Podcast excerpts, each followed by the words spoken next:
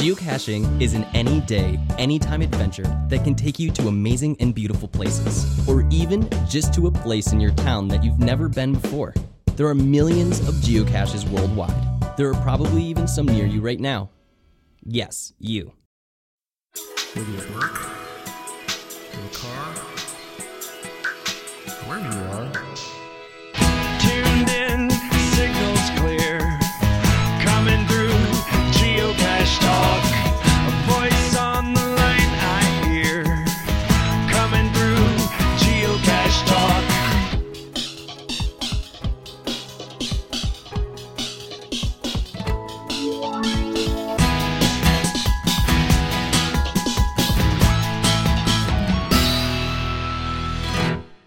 Geocache Talk podcast is sponsored by FTF Magazine.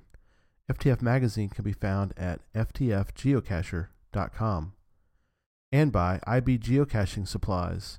The best site for geocoins, cache containers, and much more can be found at ibgeocaching.com and by Cachly. Cachly is the foremost geocaching app and can be found at cachly.com and by AMS Travel Sales. AMS Travel Sales is proud to offer hosted geocaching tours and cruises. Join us as we hunt for geocaches on our travel adventures. And by JP's Geodesigns.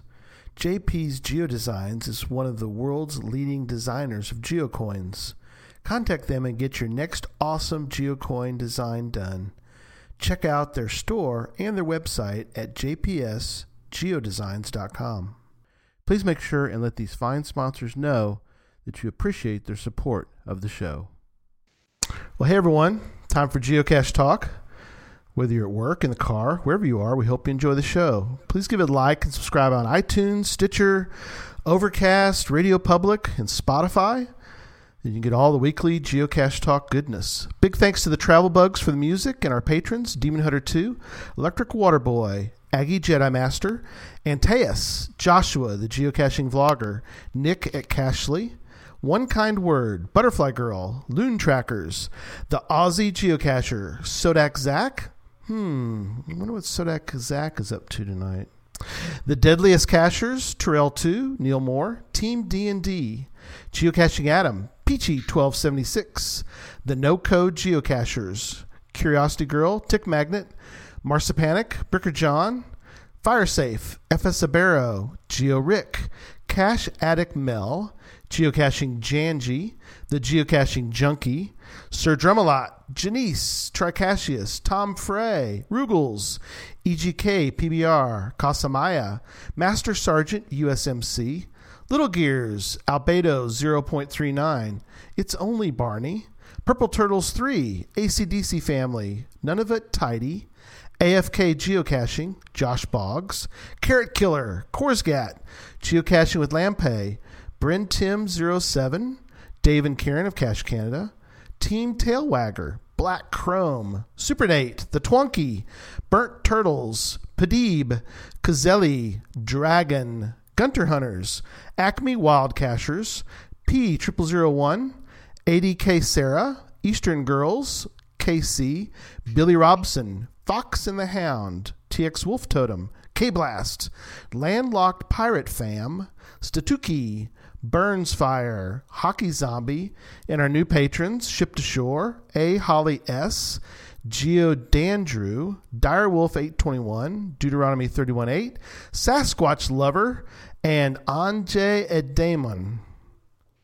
How was the French one on that one, Jesse? Is that close? Uh, perfect. I don't know.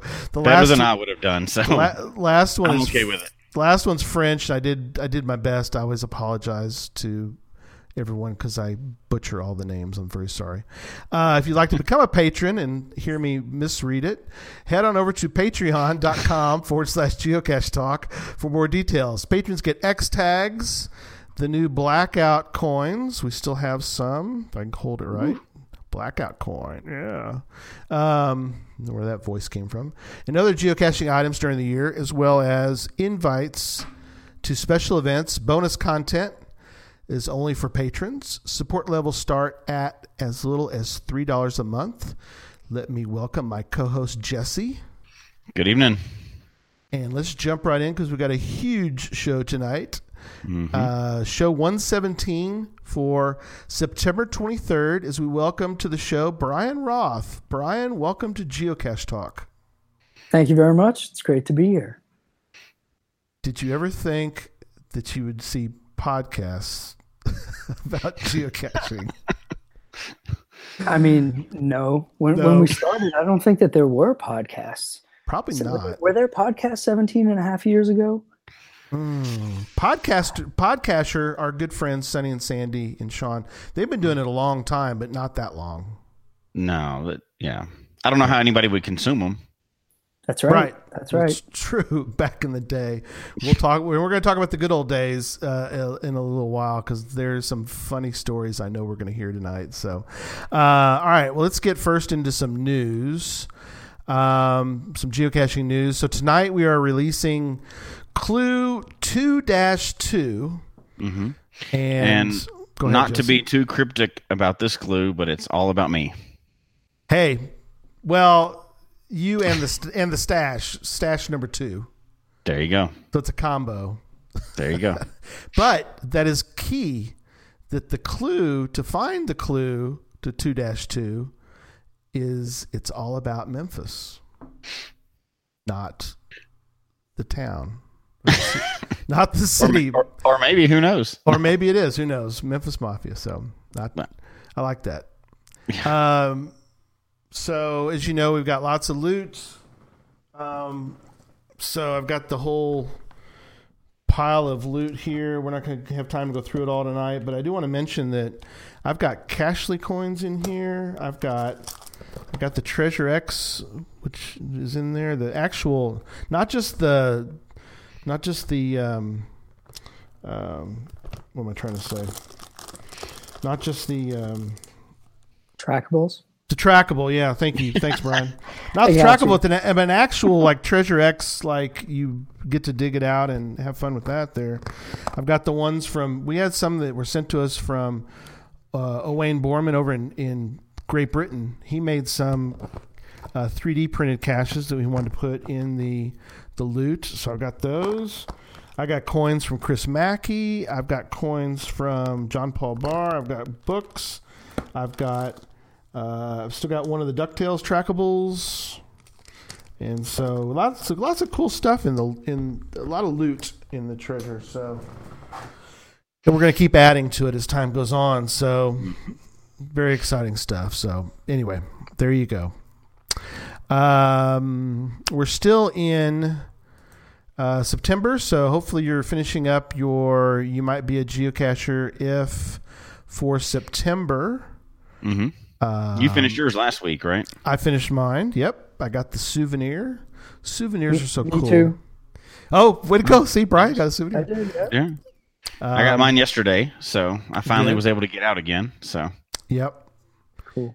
very cool. And then uh, we got so you know each month up through December we're going to do different things, which I really uh, I like that uh, that aspect of it. Very cool. Mhm. So, um, we have a uh, winner. Last week we had on um, Joni Douay from uh, Homa, the Homa Geo Tour. We talked a little bit about. Uh, Bryan mentioned about we talked about Geo Tours earlier, um, and so we had some giveaways. She gave away some cool stuff, and uh, one of the giveaways was a uh, uh, email question. E- answer. Send your email to us with the answer, and they did that. And we had tons of people. I really appreciate people who uh, did that and sent in their answers. Random.org has selected someone, and they picked Carla, aka Little Sprinkles sixty seven. So Carla, uh, email us your mailing address, and I will get that information over to Joni, and she will um, send you the coin, the Homa Geotour coin. So good stuff. So she's headed up to CoinFest as well as uh, John Paul Barr, one of our sponsors, is traveling from Estonia all the way to CoinFest, and it's over in your neck of the woods, Bryan. This is kind of cool this year. Sure is. Yeah. Looking forward to it. We're uh, looking forward to having so many geocachers in town from all over the world. We've got the uh, the visitor center all ready to uh, to sort of receive everybody who's coming to town, and then I know there's a number of events. There's a uh, Mhm. love event at the Fremont Brewery by Annie Oh, Love, Cool. aka Yeah. Wallace. Yeah. That's Thursday night, and there's a bunch of other events, and then uh, Sunday should be a ton of fun at, at GeoCoin Fest. Yeah, that is awesome. Um, so very cool. Um, well, we're going to get right into um, the topic tonight because we've got we have so many questions and um, a lot of uh, a lot of cool stories. I think we're going to be able to hear tonight. So we're just going to get we're going to get right into it. Jesse's going to keep track of the chat room tonight. So if you have a question, um, and you can join the chat room if you look in if you're on YouTube, you'll need to be on. You need to kind of bounce over to YouTube if you're watching it uh, on our website. Uh, you can grab the um, below where you are watching it. There's a link to the chat room, or if you're on YouTube, it's to the. Uh, if you're looking at your screen, it's to the right. There's the chat room over to that that side. So, uh, if you have any questions for Bryan or for us, please ask them. And Jesse's going to kind of watch that tonight and Yeah. jump in. Picked a couple of them up already, so Cool. You want to do it We'll get now? 'em. you, we'll get to no, 'em? we'll get to them. They're they have a logical place. Okay, they'll have a spot here in a minute. So, Yeah. all right. So, I'm going to read a little thing I got off of geocaching.com, Bryan, and then I'm going to have you sort of fill in some of the gaps as we go. All right, I'll, I'll Uh, do my best. Yeah, you'll do. You'll do. Uh, yeah, you'll do great. I'm sure. Uh, uh, the the creation of Groundspeak. So this is after the, and this is there's a whole cool story about that we we, we talked about earlier. But uh, after the the increased traffic from this is after, um, after the um, the blue switch has been the the um, virtual blue switch has been switched on, and everything has begun. Um, uh, let's go back. Let's start with that. Um, so, at this point, of course, there's nothing. You know, the geocaching is in the dark void of the world. There's nothing started yet. Um, I, I'll be honest. I'm and I was I've always been kind of interested in tech stuff, but I do not remember this whole thing even kind of beginning. I know that a lot of the real the real Uber tech nerds probably were really keeping keeping an eye on this, but do you even remember that that that day at all? No, no. In fact, I didn't really know about that day until sometime afterwards. Okay. So, if you'd like, I can tell you sort of the story from my perspective Okay. of, happened. So, Sure. I was I was working. Uh, I had moved out from New York in the late '90s, and I was basically looking for a job. I was an attorney doing uh, practicing real estate law in Manhattan. Moved out with no job, uh, but I didn't want to work in a law firm anymore. And I came out to Seattle. It was sort of the dot com days, and there were you know the internet was was really just getting going, and there were some interesting opportunities. And I ended up joining a company called Savvy Shopper. It was S A V I shopper.com. And it was essentially Savvy was a men's retail clothing store. And they had raised millions of dollars from a company called InfoSpace at the time. Mhm. And the goal was to take this retail clothing store and build a web presence. So it would be basically selling clothing online in, you know, early 2000. Right. Um, and so when I joined the company, Elias was there. He Mhm. was one of the earlier employees um, trying to make it into a, a dot com company. They had a website. Uh, the platform that was powering the website was done by a third party company.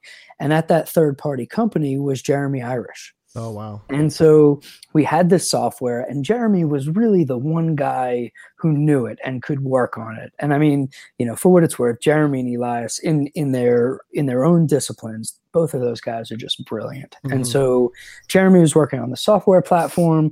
We were having trouble with the software platform um, as far as getting it to work for the the retail purposes.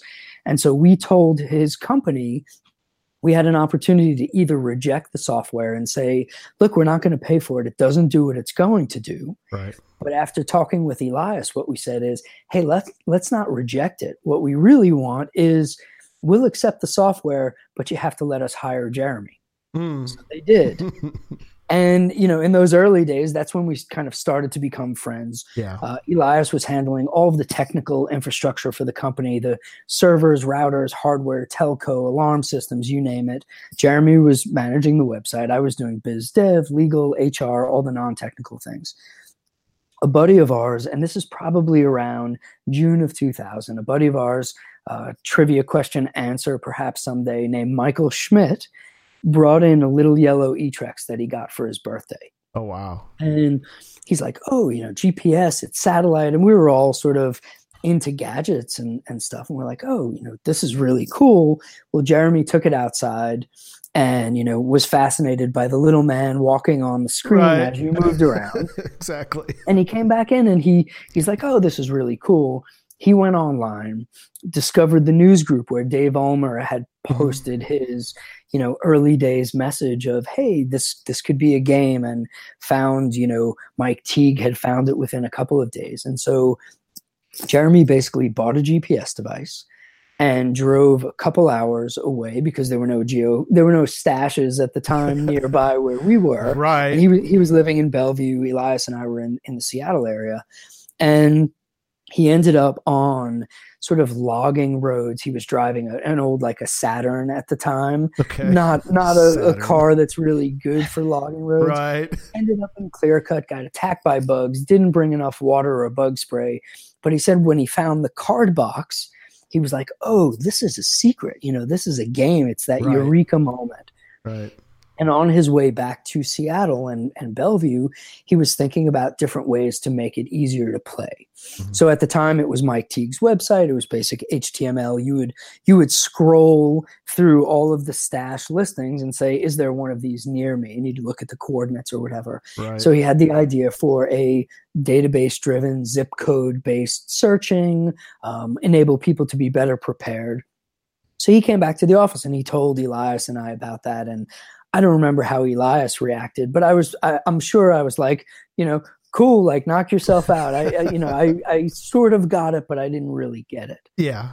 and he built the first version of the website launched it in early september of 2000 when mike teague's website went down and within like two weeks it got picked up by slashdot and Wow. then i want to say it was like october early october he approached elias and i and he approached elias first and he said look here's this hobby it's outdoor recreation there's no money in it but we all like technology and outdoor recreation what do you say like i need some help Yeah. and Elias said yes. And the two of them approached me and basically said, you know, Jeremy's like, I can do the coding, Elias can do the technical stuff, but you do all the non technical stuff. Between the three of us, we can start a small business. What do you think? Right. And I said, knowing the guys and and liking them even at that time, I said, honestly, I would love to work with you guys. Like, sure, why not? A part time thing, it's a hobby, sounds like fun. Right. So, you know, I I filed the paperwork, the articles of incorporation, and the bylaws with the Secretary of State. Uh, November third of two thousand, we were officially incorporated as Grounded Inc. Grounded in. And and and at the same time, the dot com was crashing and burning with all the rest of them, and we were the dot com was trying to do a deal with a promotional marketing company. That promotional marketing company had clients like Starbucks and Xbox and and some other big companies. They were doing uh, promotional merchandise for those companies, but they didn't have good websites. So they said, oh, if we put this website retail technology together with our client programs, we could build out better client programs. So as as our dot com was crashing and burning, we the three of us all got hired by Sunrise Creative Group to go put together these deals and put together these promotional websites. And and when we that was our paying job while we worked nights and weekends on getting geocaching.com off the floor. wow. That's awesome. That's that's the true early days. Those are the, Does- the earliest memories I have of of Grounded Inc. You know, now Yeah. Groundspeak. So, and we need to, we need to talk about ground speak now because I I find this interesting. So, you found you found an artifact I did. I and did. you, you got it with you tonight. And so, show show the show everybody the, Okay. the artifact if you would. hopefully this comes through on the, Yeah. the webcam thing. Let's Yeah. see. So that basically is the cocktail napkin where we came up with the name Groundspeak and also the tagline, the language of location. And the, the quick story is we were Grounded Inc. at the time, and we were thinking that it didn't really tell the kind of story that we wanted to tell about who we are as a company. Right. And we were sitting around at like a there, near one of our old offices. There was an all-you-can-eat sushi place, and it was kind of cheap, and the sushi was okay, but it was all you could eat Right. uh, which was a good deal. And so we we went out for lunch one day and we were talking and we said, you know, we imagine a world where there would be a, an adventure at every location. And that's something that's still part of our our vision for the company an Right. adventure at every location. And we were saying like as if the ground you know at, if each place could tell a story. Right. and it was oh if as if the ground could speak. And then it was oh ground speak like that's Groundspeak. that could be a cool name. And then it was you know ground speak was almost like its own language the language of location. So that's where we came up with those two things i wish i i had a date on that cocktail napkin you know Oh, I like like with anything you know at the time we didn't realize that it would mean anything right. uh, but of course, to us, you know, to have that cocktail napkin means a lot to me now. To see it, there's a little bit of soy sauce on it, so I wish I had kept it a little more clean. And That's but okay it's ba- it's it's as authentic as it gets. and you you kept it and you and you still got it framed. I So still that's really it. cool. It's framed, So, and yeah. now it's here near my desk. And That's anybody awesome. Wants to check it out. That's pretty sure. cool. Yeah, it's pretty cool. Yeah, Jesse, I was thinking the exact same thing you were. So y'all had some you sold some shirts Yes. to make some money. There was it says that there was 144 shirts that were sold. That's correct. So Does at- anybody have any of those shirts? We do, we Oh, do. cool. Um, it, you know, it's the original shirt that had not just the four box logo, but it was like twenty something boxes. Oh, okay. um, multicolor. Um, I only have one of the original ones because I don't know, ten years ago, Jeremy found a few of them, and he's like, "Hey, do you think you might want one of these?" And I was like, "You bet I Yeah. want." you bet I do. So I've I've got one of those old ones, and and basically what it was was we were working at Sunrise Creative Group. Yep. They did in house for their promo programs, in house screen printing and embroidery. So Jeremy had spoken with Mitch Munger, who's the president of Sunrise, and said, you know, we want to do a little retail site. They were already doing these programs for all these other companies. Hey, what if we do one for for geocaching, and mm. we'll see if we can generate some revenue to help pay for the servers and some of the costs that we were already beginning to incur because we didn't have any other revenue. Yep. So Sunrise actually donated the first gross of shirts, the first 144 shirts. Yep. We've got some old pictures somewhere of Jeremy and Elias standing in front of the screen printing machine, holding up the screen, holding up one of the first shirts. Right. Um, but then we put that on, you know, the it was it was called Shop Groundspeak at the time. Now it's Shop Geocaching, but Sure. uh, that was the first revenue that we ever generated was awesome. was the sale of those shirts. Wow. And something I didn't real something I didn't realize until yesterday. This is bad. This is tells you how how how out of it I am sometimes. But I was like ground speed because I was I've been familiar like like we were talking before. I've been geocaching since 06 and um I've had people go, oh, you know, uh, you know, when did when did ground speed go away? And it's like, well, I don't think it's technically gone away. It's just that the you know geocaching.com is where you know the that's where the, the website is, so that's what they're focusing on. And then I put on this shirt tonight, and I noticed that in the corner, if I can do this, there's the Groundspeak logo on the ge- in the geocaching um, in the in the official geocaching logo. You kept the ground speak up in the top left, and I don't know why I just never realized, didn't realize it was there. So I, you know, like I said, it was kind of cool. You kept it.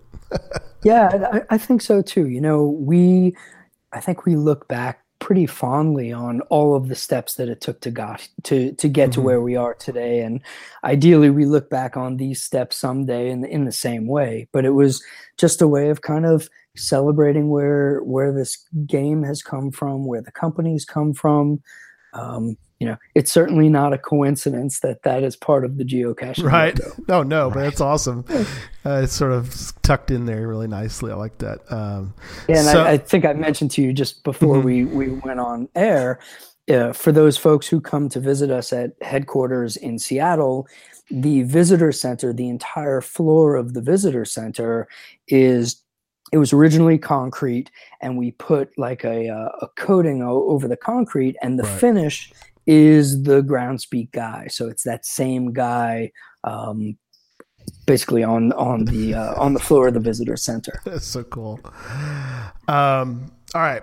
So, Jessica, I'm going to move on. Do you have a, did you want to? Oh, wait, wait, wait a minute. What's going on now? Oh, what's look what's going on here. here? Look at it's our man at the cash, Zach Sodak. Zach, what you doing, buddy?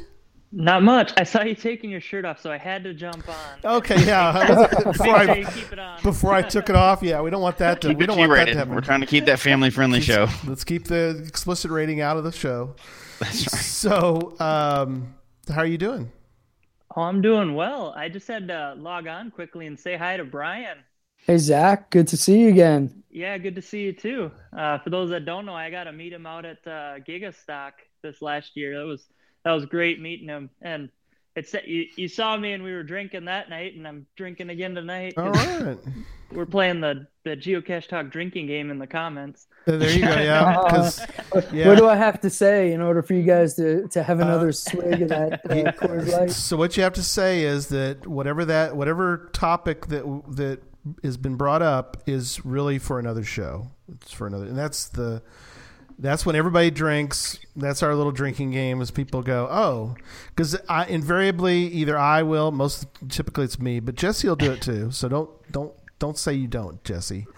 But I will say, oh, you know, multi caches that's for that's actually for another show and then people will that's their cue so all right there you go see there you go Yeah, So- except except uh, tonight is kind of the you can't you don't have to say anything for another show because you got the head guy here. I know, so I got- we- anything goes. So the head Well, honcho I'm I'm just drinking water at the moment, but but Right. behind behind the screen, I actually have a little uh, a little shelf that's filled with a few different types of alcohol, There you go. wow how about that uh, um, ju- just in case of emergency. yeah, so give us give us an update zach on uh, i saw something that came out uh, yesterday and Huge think- project. a huge project you finally completed so tell everybody about your little project you did that was really well not, not little i shouldn't say little it's a huge project I saw Yeah. that too, Zach. It's pretty awesome. yeah. Really? Thanks. Uh, yeah, I've been I've been working on it. A few people on the show know I've been working on it for uh, probably almost two years now. Uh, and part of it is just I didn't anticipate obviously getting engaged and other things in life coming up. Life's gotten busy this last year, but uh, I finally got uh, Fix Fizzy. My last name is Fix, Zach Fix, for those of you that didn't know. So Fix Fizzy, it's an 81 DT grid of all puzzle caches over in Sioux Falls, South Dakota, just southwest of town there. So if you look on your maps, you can uh, you can check out. I hit 81 puzzles. They're all a different DT.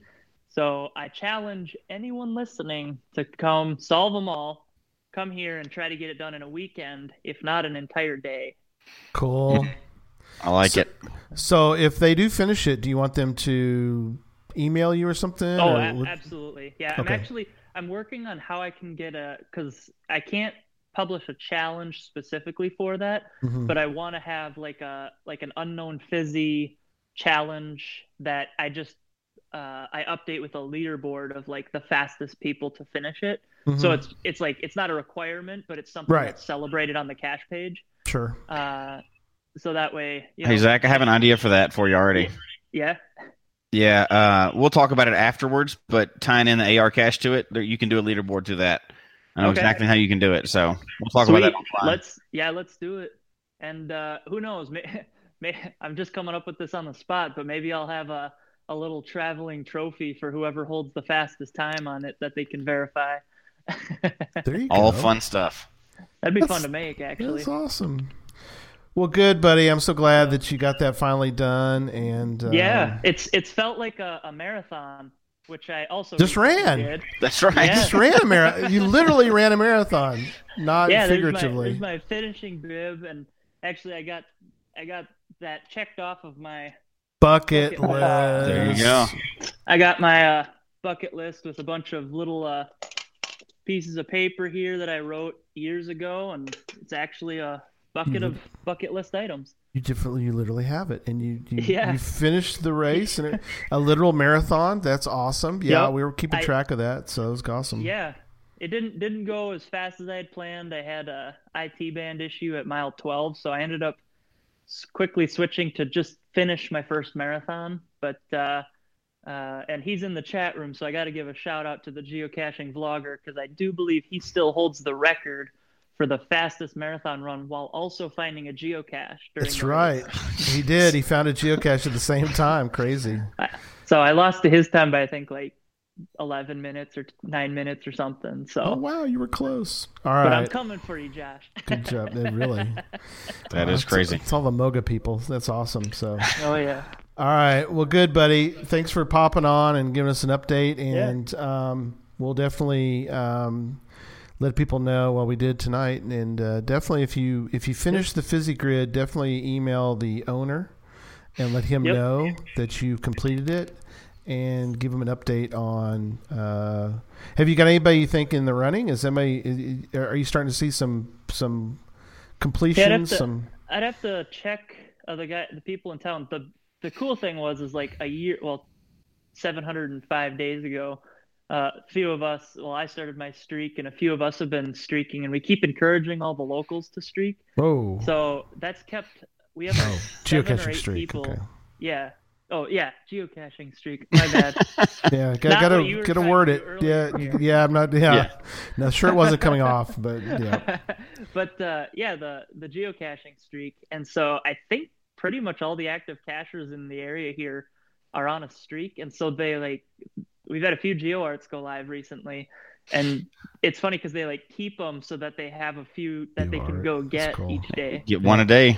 Yeah, so, Right. So I'd have to check to see if anyone's finished the whole thing. I know there's some that are really close. Close. but Okay, I- good. I don't believe anyone's done all 81 yet, but I'd have to verify that. But uh, yeah, no, I'm, I'm pretty excited about that, and hopefully this week I can get. Uh, I'll talk to you, Memphis, but hopefully get a cache out there that uh, kinda track kind of keep track. Yeah, keep track of That's cool. who cool. did it the quickest and who has completed it all. So, Cool. uh, but yeah, thanks for having me on. And Yep. Bryan, it was good to see you again. I'll just hop in back in the chat room and uh, listen to what you guys got to talk about the rest of the show.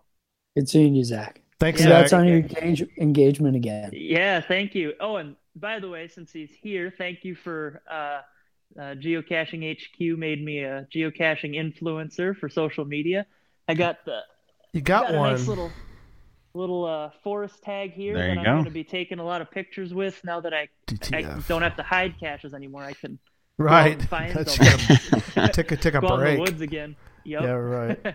Awesome. So I'll be I'll be doing that. Check out the social media, and uh, I should be getting back in the YouTube game here this week, and uh, get a few updates there, and get back on track. So Sounds great. Very cool. Thanks, Later, guys. Zach. Appreciate it. Yep. Bye. Bye. So Bryan, with hearing things like that, you know, a phys- a whole fizzy done by one part, you know, put out by one person, and people finding uh, geocaches in the middle of a marathon and things like that. That leads us to that, you know, that first question that we obviously had to ask you is, you know, how different is geocaching and what what you might have imagined it, it could have gotten to. I mean, it's it, in in the early days. It was basically go find a box. You know, use coordinates to go find a box. Like, not just use the coordinates, but like painstakingly type them in with like a little toggle button into your GPS. And now, when when you look at the things that this community has done, it's staggering. You know, it's uh it's an ecosystem. It's a global ecosystem where you've got podcast podcasters and and vloggers and you know famous cache hiders and you know trackable designers and coin collectors and you know it's it's something that it's transcend it, it's transformed itself in so many ways and become so multifaceted that I don't think that there's anybody back at that time who could have predicted one tenth of what we're seeing today. But what's really cool is like we know that this doesn't just come from us. This really just comes from the community you know what you guys are doing it's not like somebody from hq called up and said hey we really love for you guys to do a podcast like Mhm. you guys came up with the idea and if you look at what sonny and sandy are doing or, Right. or joshua johnson or you know the folks that are organizing these giga events like this is a this is the community serving the community Mhm. and when you get millions of people around the world and you can tap into the creativity that they have, well, then you get something that's that you know defies all boundaries and you start to see just cool things after after cool things. You know, to see what what Zach just did with his with his fizzy grid. Mhm. Um, you know, who who thought of that five years ago? Right. I don't know. You know, maybe somebody thought about it, but nobody actually thought about it and executed on that idea. And so by him and and with whatever help he he had going out and creating that experience, Mhm. how many people are going to benefit? How many people are going to go out and have adventures and get that sense of, you know, discovery and exploration and puzzle solving and and just you know that that act of creating that experience will affect people's lives in a positive way. It's going to give people something fun to do. And when you magnify that and you look at it as, hey, that's one act, but there's thousands of these things taking place all the time. Yes. Well, then this this ecosystem is so powerful.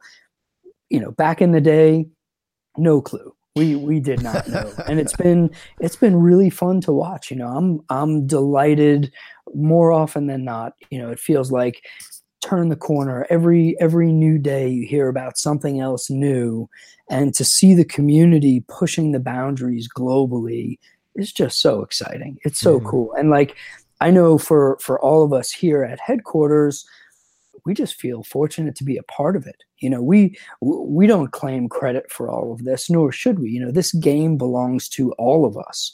And we feel like we get to play a, a certain role in it just like you guys get to play a role just like joshua does or chris mackey does or some of these Mhm. other folks. And and together we've all built this. So you know in 2006 you gary when you started like Mhm. did you think you were going to see this? No way. No, Nobody- nobody not a knew this was chance. coming.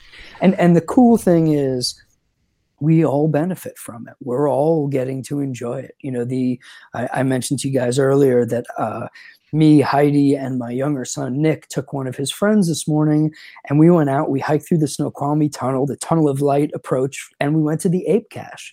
And the ape cache is is moved about i don't know 10 feet from where it was when we relaunched it you know two well one year ago in august. Right. but it was uh but it was just cool to stand there and you see the view with the uh those the guy wires with the big orange balls that we've seen in the souvenir and, and in Mhm. hundreds of pictures. And to stand there and know that it's like wow this place um, has some extra meaning because of geocaching. It's just really cool Has there been so over the years, and of course you never could have predicted any of that, right? But has there been any one thing that you heard about that the community had done, or anything like that, that just was the most surprising to you? I mean, I know there's so many things for you to. They're on all seven continents, and you know, people tattoo game pieces on their body, and there's uh, out of all the things that are out there. I mean, is was there one that you were just like, yeah, I didn't I see can't that one believe it. Yeah, I can't believe it. Yeah, You know, I guess offhand, it, it's hard to say because there really have been quite a few things where where it's just like, man, that's amazing. Like, oh, there's a there's a travel bug in, in at the space station. Like, you got to be kidding me. Right. That's that's an example of That's something that it's, that it's like really, you know, Richard Garriott, you know, uh, Lord British is taking this up in a rocket, and and there's a at the space station.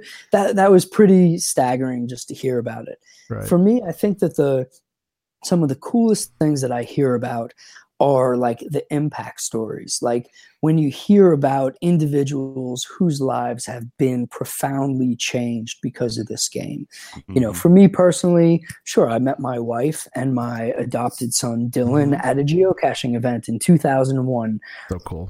aside from my role in this company, the fact that my family be I, I met my family as a result of this game. So for me, it's had a profound effect on my life. But we've done we we do this thing. Uh, we have a monthly company meeting at headquarters, and we always start off with the mission, and and we say, you know, our mission is to inspire and enable discovery, exploration, and adventure, and that's what we want to achieve. Um, one of the other aspects of the of the company meeting is we'll do community stories, and it's the community engagement team. From time to time, we'll hear a story about either it's a really cool cache, or more often than than not, it's about how somebody's life was was affected by the game. And there's you know single dads who have reestablished a relationship with their teenage daughter because now they have something to do together and they weren't able to connect because having a teenage daughter kind of does that to you i would imagine Mm-hmm. uh, I've, I have two boys so I, I don't really know for sure I but have one of those, so yeah. so there you go There you go. but you know we we heard a story um, it was over a year ago and and i'm not going to get the facts 100% correct but you'll Mhm. you'll get the gist of it Right. but it was a a dad who wrote to us and i want to say he was in sweden and he was saying that he has a severely autistic child who is nonverbal Hmm. um, and that child could not leave the house and so as a family if they would take the child out the child would just panic and they they became a family that was essentially trapped in their house. And he said that they introduced the game as this concept of treasure hunting. And the child understood it enough so that if, if they said hey we're going to go treasure hunting the child would sit in the car and it was it was they were able to leave and they were able to go out and have these experiences as a family. And he wrote to us to tell us like this is what this game has done for my family. It's changed all of our lives. And Wow. I got to tell you that there were there were very few, if any, dry eyes in the entire room at this company meeting, knowing that, hey, we we again play a part in this overall community, but to know that some of the stuff that we're doing helps to enable stories like that. There's Mhm. there's no better form of success than to do things like that.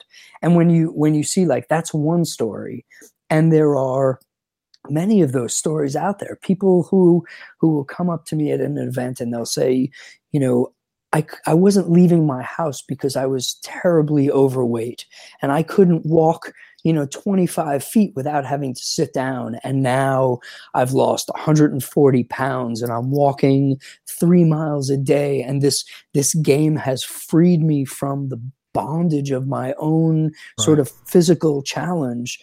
It's, that's something that for everybody that hides a cache, for every volunteer that's helping to translate the website or publish caches, or for you guys, you know, spreading the word and helping to tell people about the nuances and, and sort of the beauty of this game, like all of us are responsible for helping to change these people's lives. And so, look, this is what we get to do. My goodness, we, we're all so fortunate just to be a part of it.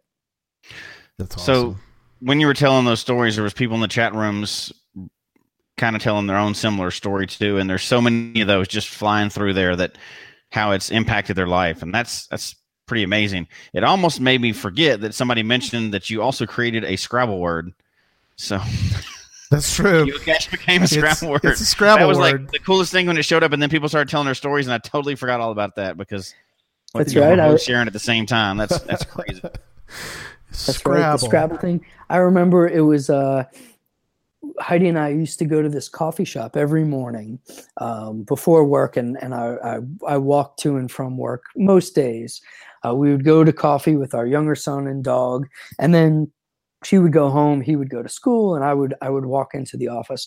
But this this guy at the coffee shop who doesn't really speak much, and I've you know we saw him there all the time. He just sort of kept to himself one day he said to me, he's like, "Hey, you're the you're you're the geocache guy, right?" And I was like, "Kind of." Like I'm not uh. sure what that means, but sure. And he's like, "Look, and and here he is you know when he's sitting at this little table he's doing the new york times crossword puzzle every day and so he said look it's it's geocaching is in the new york times crossword Oh, puzzle. wow. And i was like oh you know apparently we've we've arrived in some form That's but right. like scrabble word crossword puzzle Puzzles. That's awesome. it, it's interesting because in the early days, and one of the things that's changed the most, honestly, is in the early days when when people would say, "Oh, you know, what do you do?" and I'm like, "Well, have you ever heard of geocaching?" They're like, nope. "Geo what? Like geo chaching?" Like, I, no, I haven't.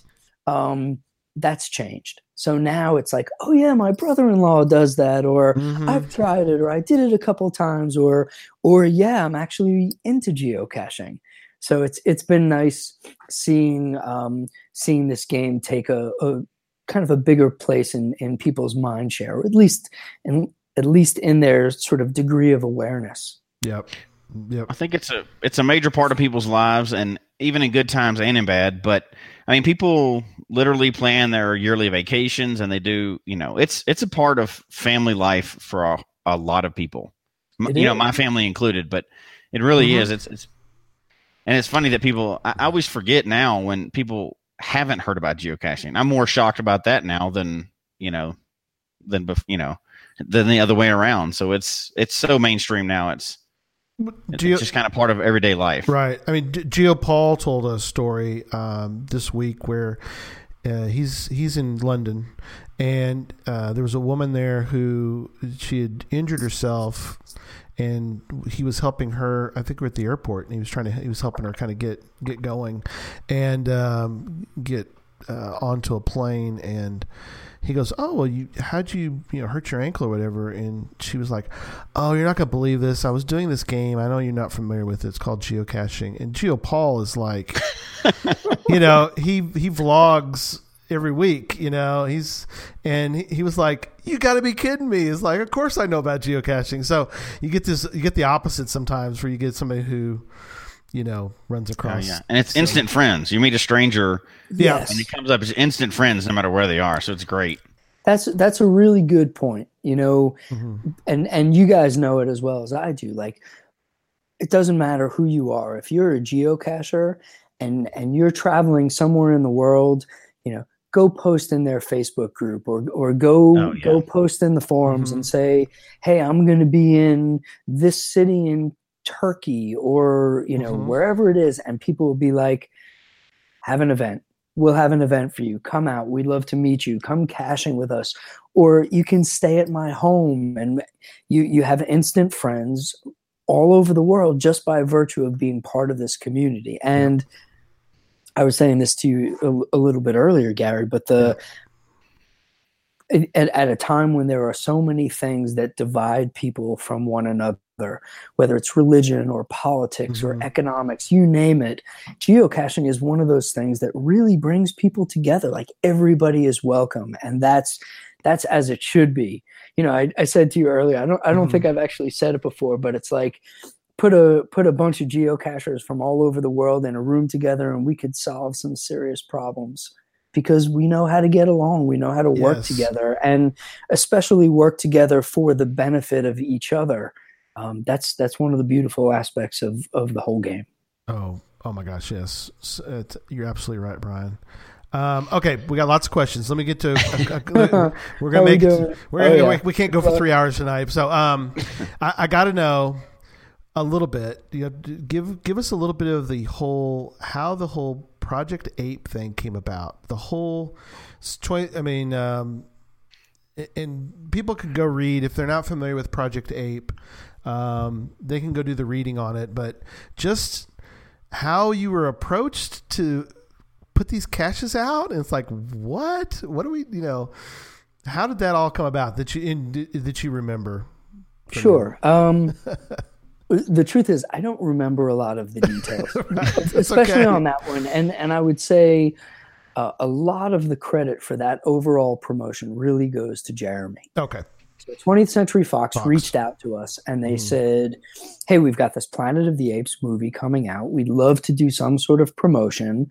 Uh, we see that you guys have this this cool game that most people in the world really don't know about. Right. But what do you think we could possibly do together? wow. And I want to say that it was Jeremy who came up with the idea of hiding, you know, a dozen caches in mm-hmm. different cities around the world. And Fox had the idea of creating the storyline of all, you know, alternative primate evolution, which was the backstory. The APE. yeah. And then Jeremy really built, I'm sure with Elias's assistance, although I don't really know the technical yeah. details, Yeah. but he built the functionality that would allow us to you know say to the community hey the first one is in this hemisphere and then you know later on in the week we would say it's on this continent and then it's in this country and city we'd narrow it down and then say here's the coordinates you know on Yeah. a friday night or whatever um, and then people went out and started finding them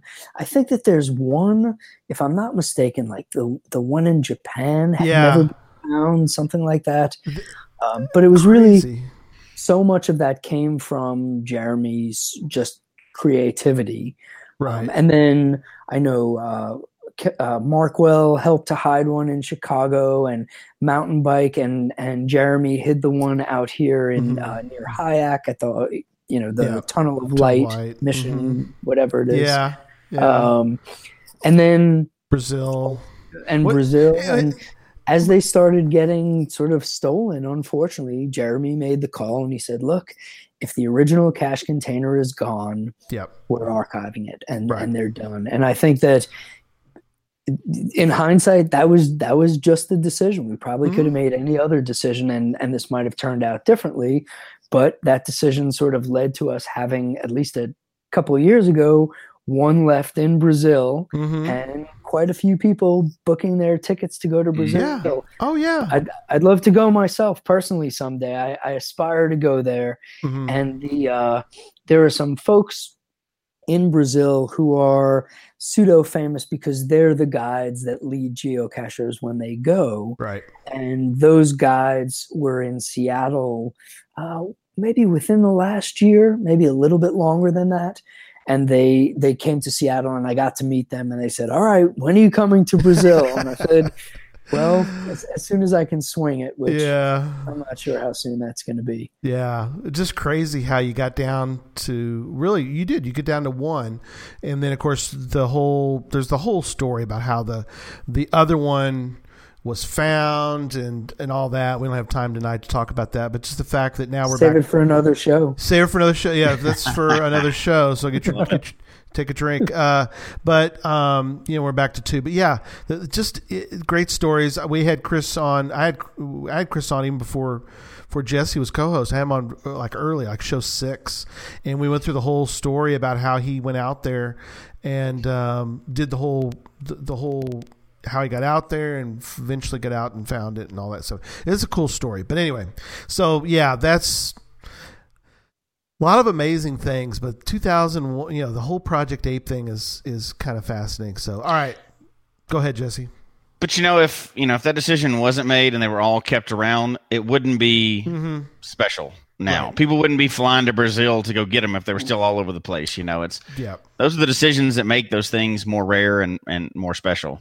But you know something? I think it, had the decision be, been made differently, what we would probably see, just knowing the geocachers as we know them now, Mhm. is people would be trying to get all twelve of them. Right, Or that's true. you know, they they would they would be it would be who's done it and who hasn't done it yet. Right.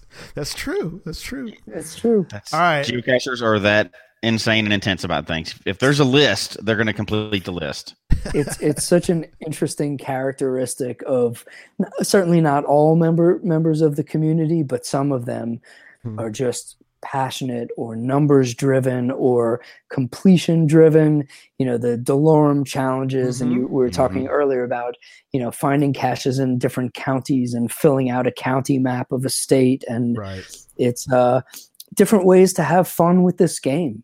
You know, Oh, and and people will people will say to me like oh you know do you like this or you don't like it and it's not for me to decide You know, if if people want to play a certain way, as long as it's not negatively affecting other people Right. or sort of negative negatively affecting the systems that power the game, Right. hey, find find your fun the the way that you want to do it. Some people really love Absolutely. you know nanos in the forest it's not my thing It's not you know call, if, if you right. can put a big cache there please please put a big cache there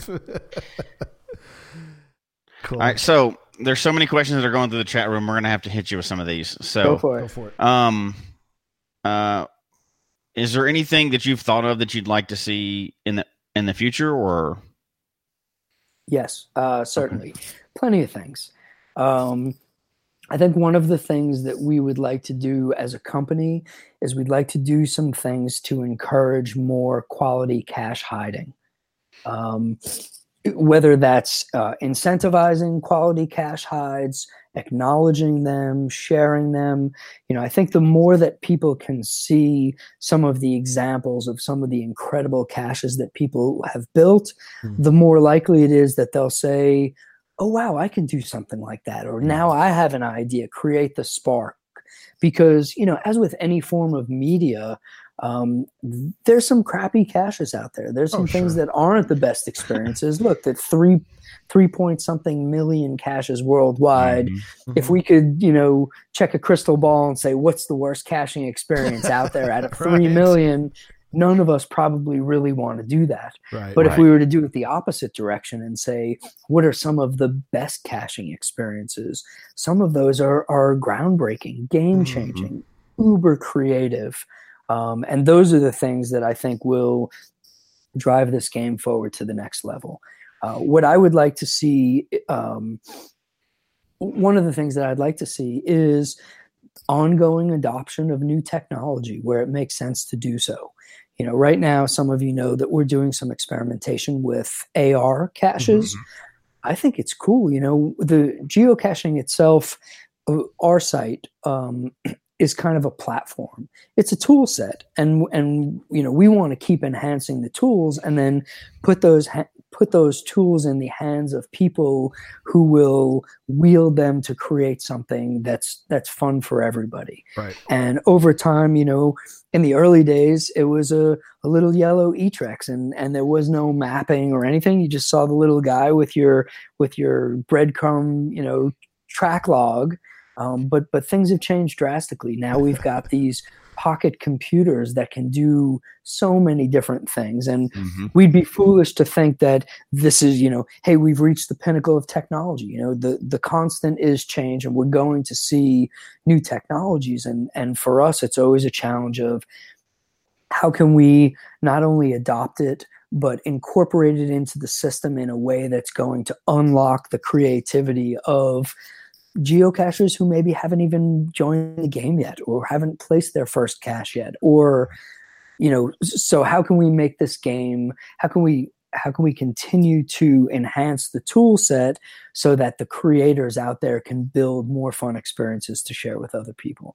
That that's what i'd like to see is just more adoption of those things. Right. So, having said that, do you think AR caches in some form, whether it's Groundspeak coming up with their own app or using a third party app, do you think those are going to be kind of the future, at least a future portion of caches and stick around for a while? Or it, it certainly has the potential to be a, a future part of this game i mean why not you look at um, ar in general Mhm. and ARs is a is a technology that's being used by a number of different companies in a variety of different ways. But when we look at AR, we say, wow, the potential for AR when you couple it with something like geocaching is more adventure, more discovery, more ex- exploration. Um, and again, put it in the hands of the creative people and let them build something cool. I think there's a lot of potential there. So for us right now, we're we're trying to be uh, pragmatic. We're also trying to say, hey, before we go build something, you know that that we think we should build, why don't we experiment? Let's see what the community wants to do. Let's see what's what's working and what's not working, and then we've got some decisions to make.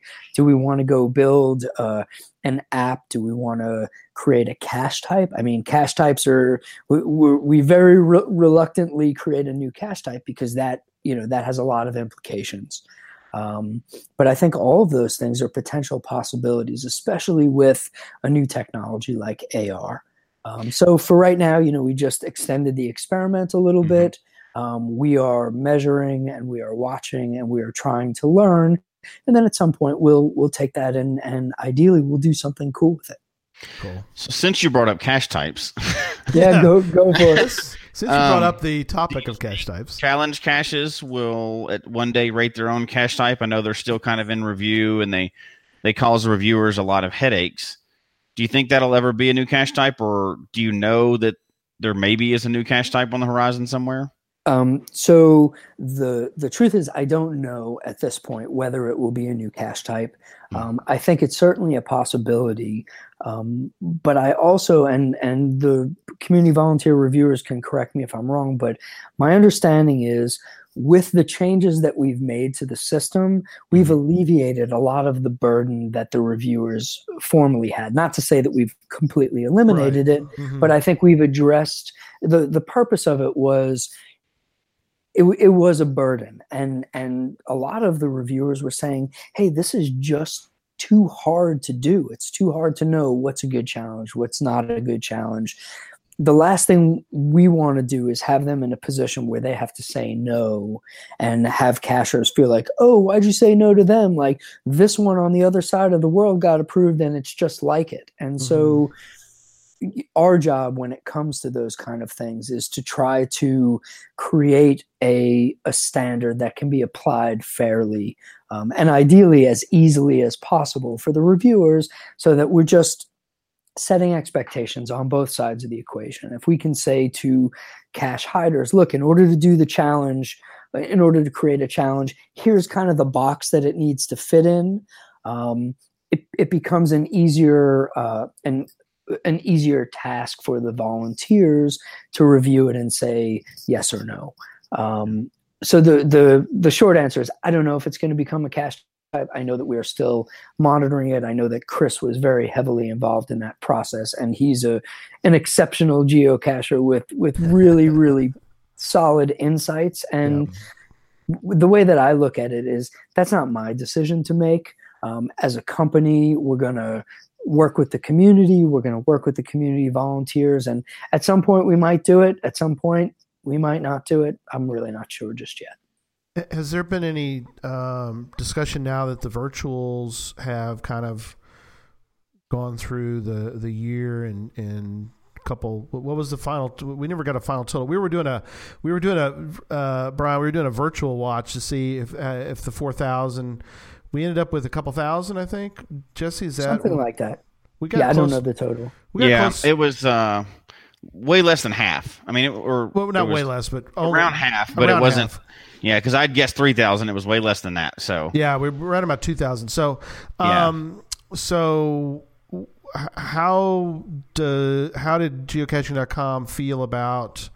Because, like you said, there um, from our perspective, I think Jesse and I feel like that there were a lot of good virtuals put out. There's also you're, you, but in 2000, you're not going to have 2000 great ones. You're going to have some some stinkers. But what what, what is the thought?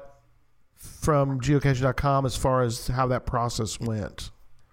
I think that you know the end result of getting another 1600 1800 virtuals into the world Right. uh, was absolutely a, suc a success the reason that they went away was because it was just so subjective. People would say you know hey i hit a virtual come check out the crosswalk in front of my house. Yeah. and a reviewer was like i don't really want to publish this you know this isn't this isn't cool. Why are we going to have people go there? Yeah. and and it was like well what are we supposed to do with this?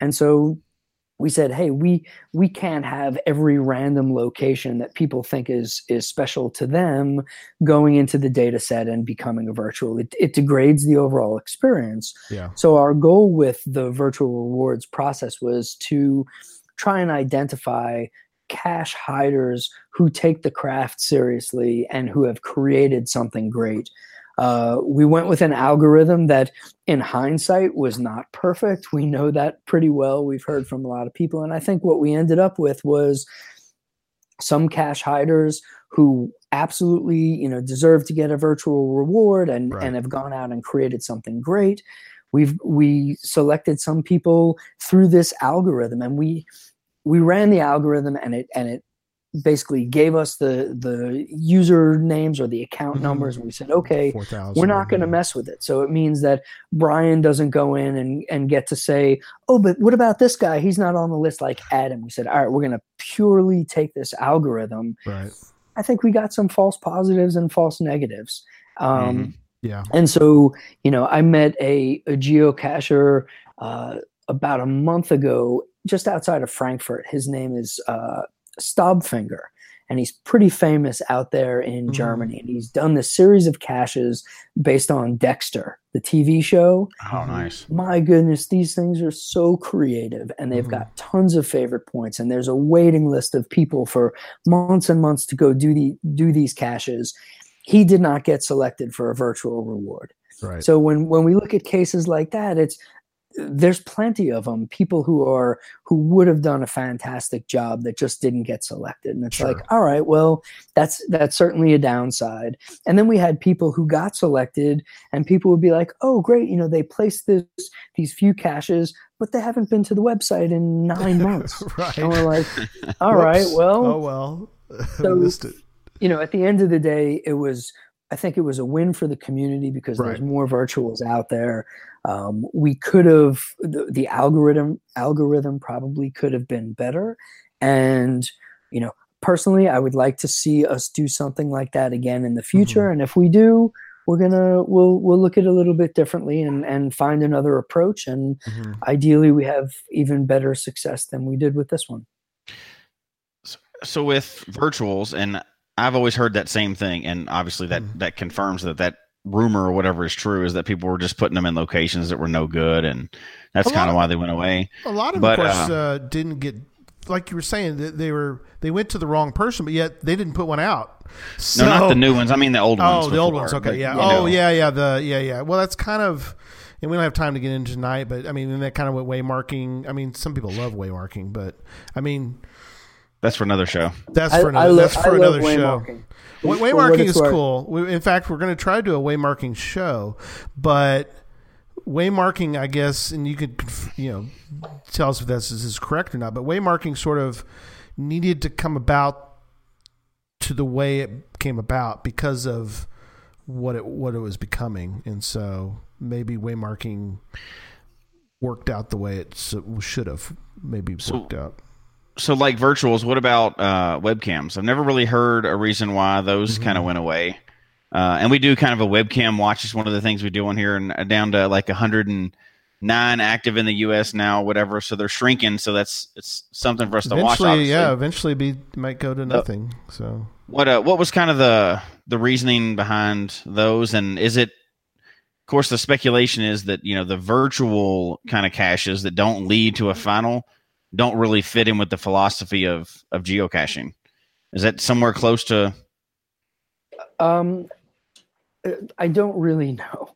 I, Okay. I, I'm, I'm not exactly sure why why webcams were changed. Um, I I know that what was it with webcams? It, it would when we moved them to the waymarking site. It just felt like all right. It's it's almost like a category of locations, but Mhm. was it really a cache? I mean, uh, virtuals aren't really a cache either, but it was like a virtual type. Um, we have talked about doing something like virtual rewards with webcams. mhm, that'd be Um, great. It, I, I think it would be great too. Uh, at the same time, I don't know that we're actually going to do it. It's uh, it, you know, it's not like I'm. I could say I I want this to happen, so please make it happen. We have a lot of really smart people here who are going to look at the community and look at what's happening and look at the website and say, does this make sense for us to do? Right. Um, I'd, I'd like to see it. I've I've enjoyed the webcams that I've done, Mhm. and it's back in the early days when when we didn't have the smartphones to do them. It was phone a friend and be like, Mhm. go to this URL and just take a picture and email Right. it to me. And it wasn't this instant gratification that we can get now with webcams. But I'm actually one of the administrators of the webcam group on Waymarking. So Oh, okay. I'm passionate about. It. I'm, I'm an administrator of the webcam group, of the independent coffee shops group, public and private golf courses, Cool. uh, the painted fire hydrants, and a couple of others. I, I've always just found those things to be fascinating. right. To uh to keep webcams high quality, did you ever think about like tying them to GeoTours maybe? no, I, I, in other words, no, I had not thought about that. But Just but- thinking, you know, they don't go the way of the virtuals. I mean, that's you. It seems like it could be a disaster if you just opened webcams up to everybody, right? There'd be, hey, this is my backyard, come get it. right. yeah, and, and now everybody's got a webcam. I, I, I think you're right, and it's the same Doorbells. thing with like Yeah, the ring. You'd have a. that would hey, not. front porch. Ring the door like, not nine o'clock. Hey, do I, get, do I get credit for this cache? Come on. FTF on the front porch. um, well, it's um, it, it's like virtuals. We know that we can't just open up virtuals Mm-hmm. Oh, again gosh. because because we'd have the same problems that we've had in Mm-hmm. the past. Uh, same thing with webcams. Mm-hmm. Um, but I think that you know there's a possibility for us to find ways to identify good cache hiders or, or hiders that that at least understand what we're looking for Yeah. and go out and and something about the scarcity also you know if you know that you can just do one are you really going to put it at the tree in front of your house or the crosswalk? Well if you are hopefully it's a really special tree uh, but otherwise go go pick go pick a location that that people should really go to and if we do it that way i i think you know there's no guarantees with anything but it's an odds game if we can increase the odds that these are going to be more special well then that's that's part of what i think we should be doing as a company um, and it's ultimately better for the community if we if we do it yeah. Very cool. You want to hit that one, Gary? That you're, Yeah. I I was know you're talk. dying to talk about. Yeah, we're going to talk about that. The one I'm highlighting right now in the show notes. Well, Yeah. well, let me and let's let's reset for a moment. Is there anything, Jesse, that you want to? Are we okay for questions uh, at this point, or you want me to keep going? I guess you can. Uh, there's tons of questions, but I think we're hitting the most, and I know we want to ask about the one you're wanting to ask about. So, uh, yeah. anything else that's, uh, you know, we talked about the future kind of a little bit and the big surprises along the way. Is there anything else that just stands out uh, as what you see developing? You know, like we talked about Wherigos kind of behind. Because everybody knows I'd have to ask you about Wherigos, right? Because sure sure Which he I don't know, I- he did before I, I the love show those. started. Yeah, we talked about that before the show, but um, you said good news to me. So Wherigos are not going away. yeah we we have no plans to to take Wherigos away um, specifically with respect to those when we launched them uh, we were really ambitious and we tried to build a platform that would allow for really complex multi-stage gaming um, in a way that was i think maybe ahead of its time or maybe too complicated for most people but Mhm. we tried to build in non-player characters and items and inventory and locations and triggers and zones of influence and in doing so we made it so complicated that you really had to know how to code in order to create one of these experiences. And we realized pretty soon after that that in order to really make it more accessible and take the platform where where it needed to go we would have to stop paying attention to geocaching. We just didn't have the resources to do both. And we felt like our mandate was really to support the global geocaching community.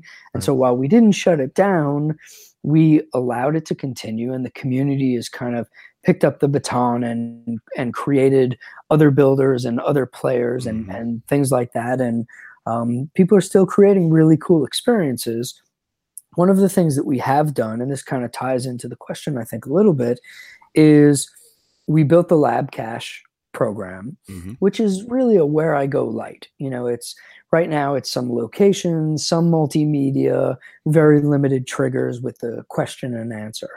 Um, but the builder is relatively easy to use. It's a you know it's a builder platform that's a website, and you go in and you can identify the coordinates, attach the media, say you know do you want the video to play before or after the person answers the question, things like that.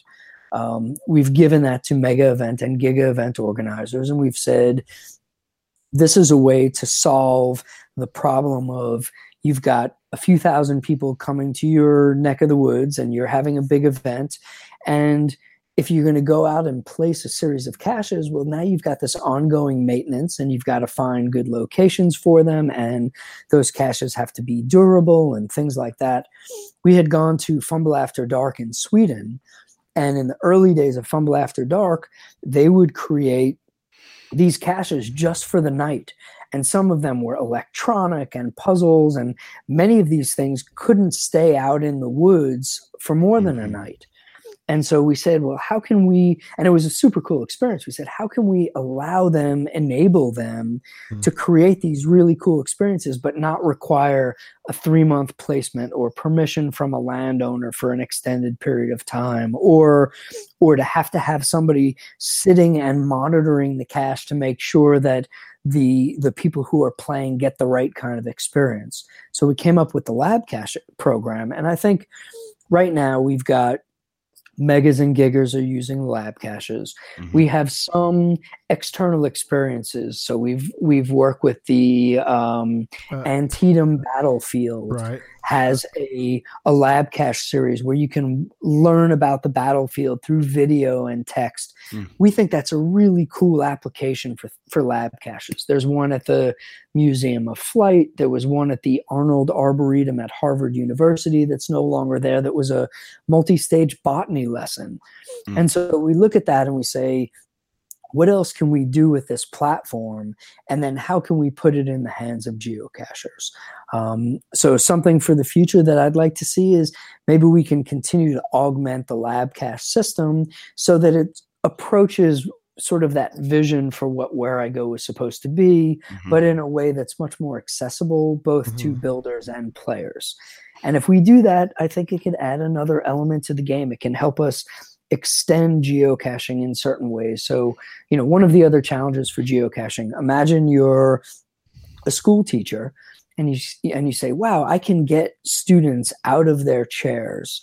Um, I can get them on the the ball field Mhm. learning a math lesson or a history lesson by placing geocaches there.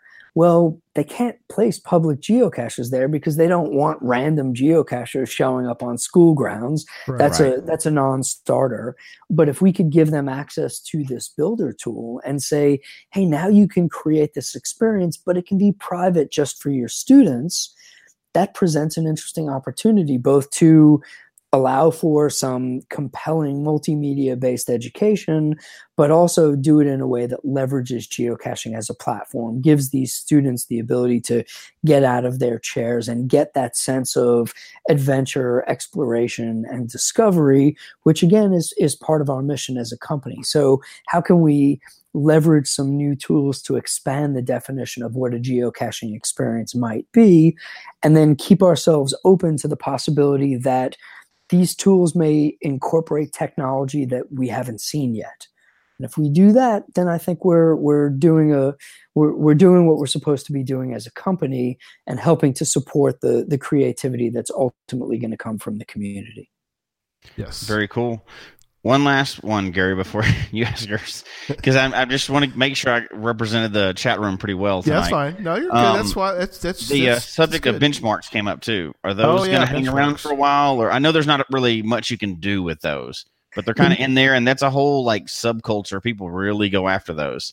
I, there's there's no plan to get rid of them at this point. You know, we sort of deprecated their presence a little bit on the website. It used to be like its own tab back many many years Mhm. ago. Mhm. Um, funny that you should ask. I just heard from somebody literally last week suggesting that they had a contact that might enable us to update the data set.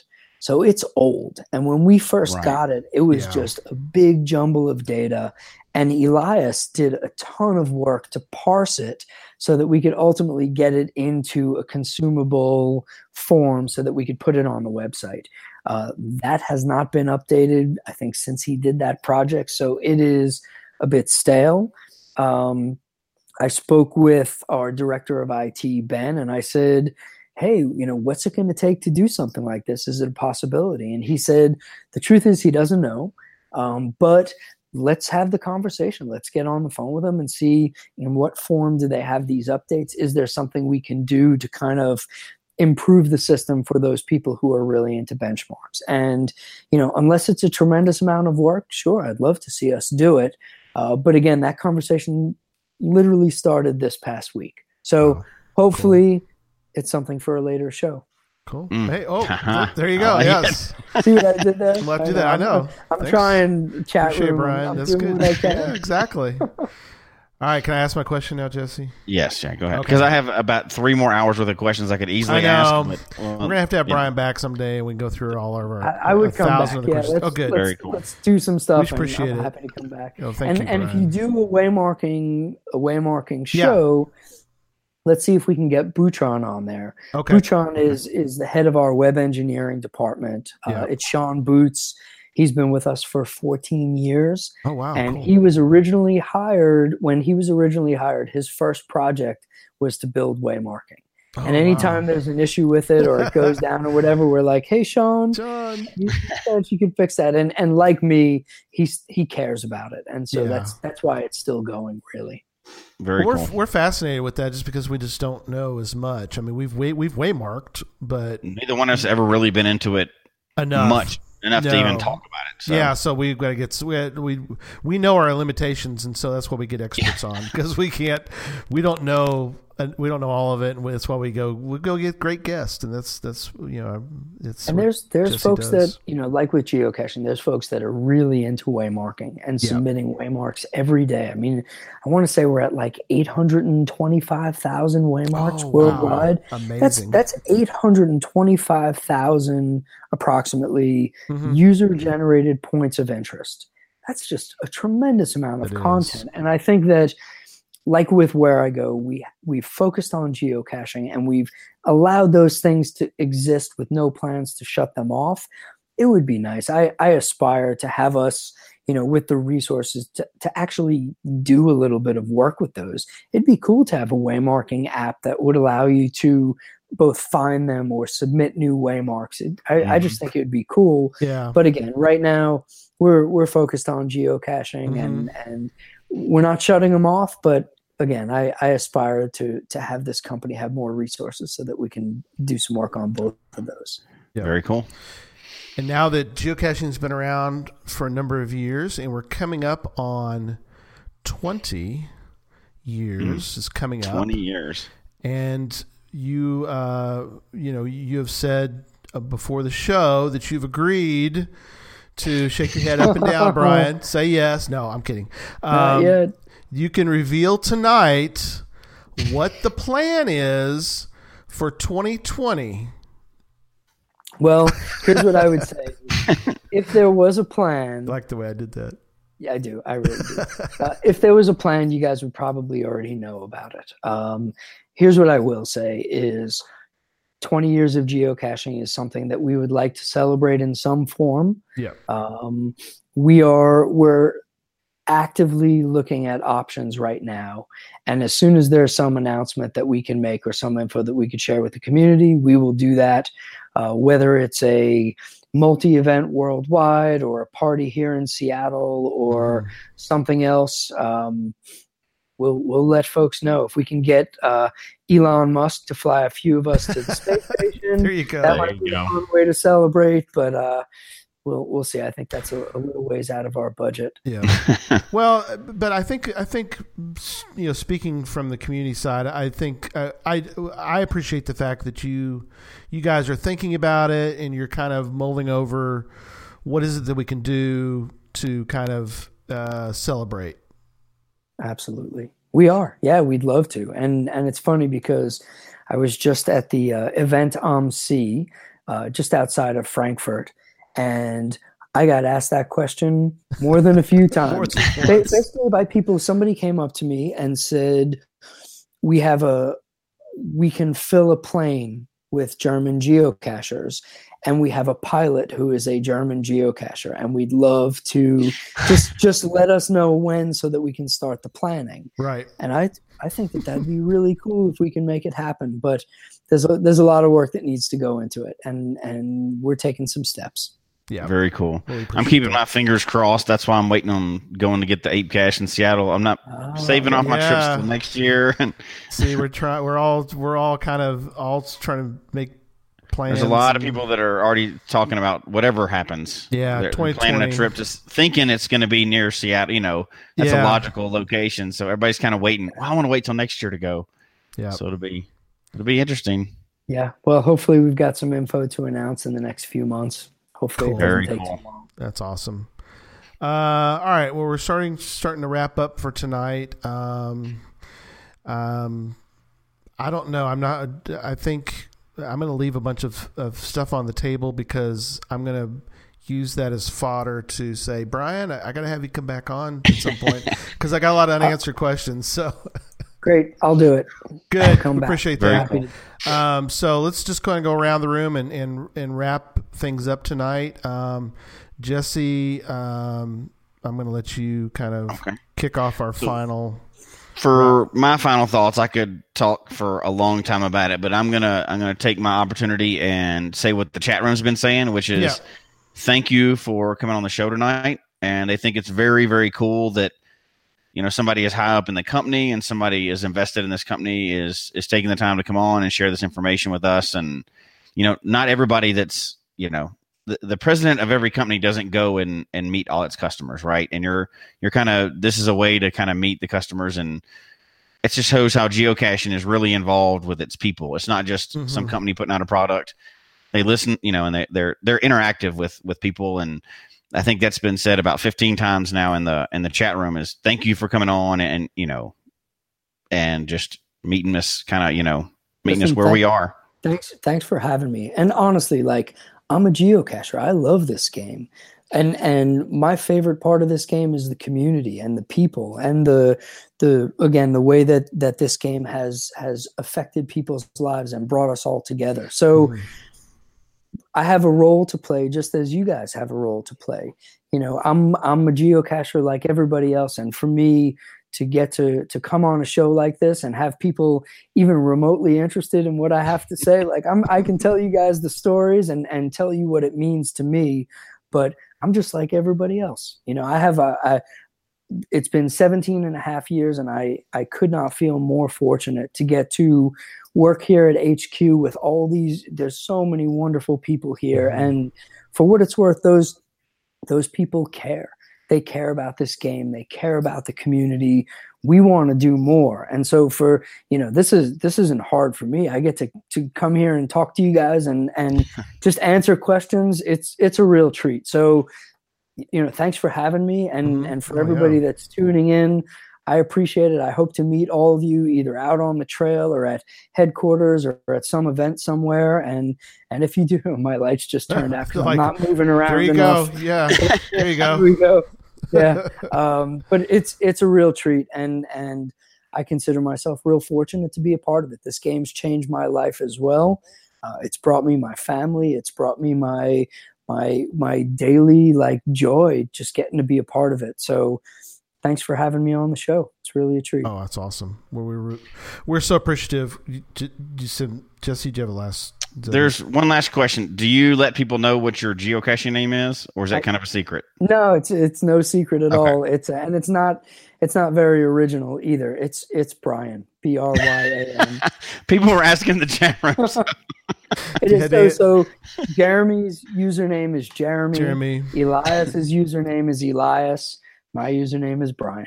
Wow. Yeah, if you have a first name as your username, you're probably like you know an OG. You're an original geocacher. That's right. There's no doubt about You're it, right? Charter. You know, it's one of the- it's, charter it's interesting. My my member number, I want to say, is like 127, which Huh. is you would think it would be in the in the single digits or whatever. Right. But but but Like I, I I even back then, you know, I I was excited about the prospect of kind of helping to serve this community and support the game. Mhm. but I wasn't a geocacher when we started. I didn't I I understood it, but I didn't have a GPS. I hadn't really started to play. So it took me a couple of weeks to actually create my account. My account is from September 2000, but if you look at Moun10Bike for example, yeah, Moun10Bike's. He's he's user number 24 on Right. the website. And and if I look at the accounts we have, and obviously a lot of people aren't active, but we've Yeah. got over 25 million user accounts. That's incredible. 25 million. So, you know, it's yeah, to have a your first name as a username, it's it's it, it's early days, big big time. That is so awesome.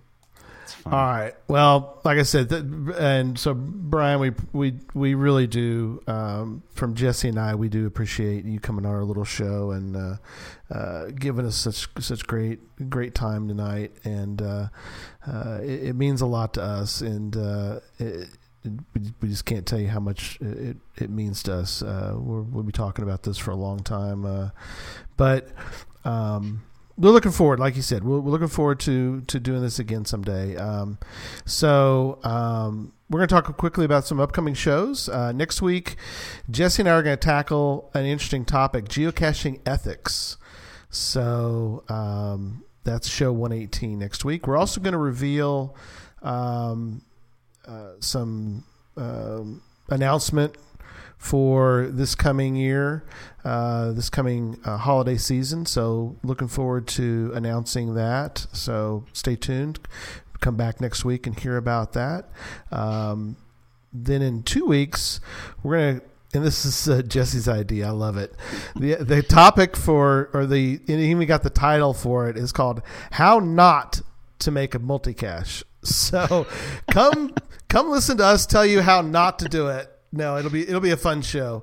We're going to talk about mul- uh, multi caches and um, how to how not to do them because we've done some bad ones in the past, but we want you to make good caches. So you know, d- you know that's what Bryan's told us. We got to we got to start making better caches, and so we're going to tell people, uh, hopefully, share some ideas of how to make good multi caches. So that's in two weeks. In three weeks, um, Joshua, the geocaching vlogger, is coming back on the show, and he gave me the title to his, which is Planes, Trains, and Automobiles.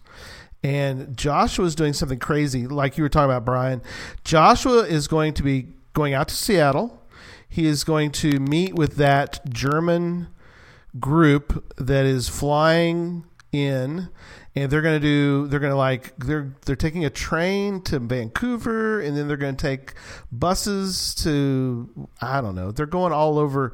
They're basically trying to fill Jasmer and they're going to do this whole crazy thing together. And so Joshua's going to come on the show in 3 weeks and give us an update of how it was uh, tooling around the western U.S. with uh, some great German geocachers. So we're looking forward to that show in three weeks. So, uh, well, folks, we hope you enjoyed the show tonight.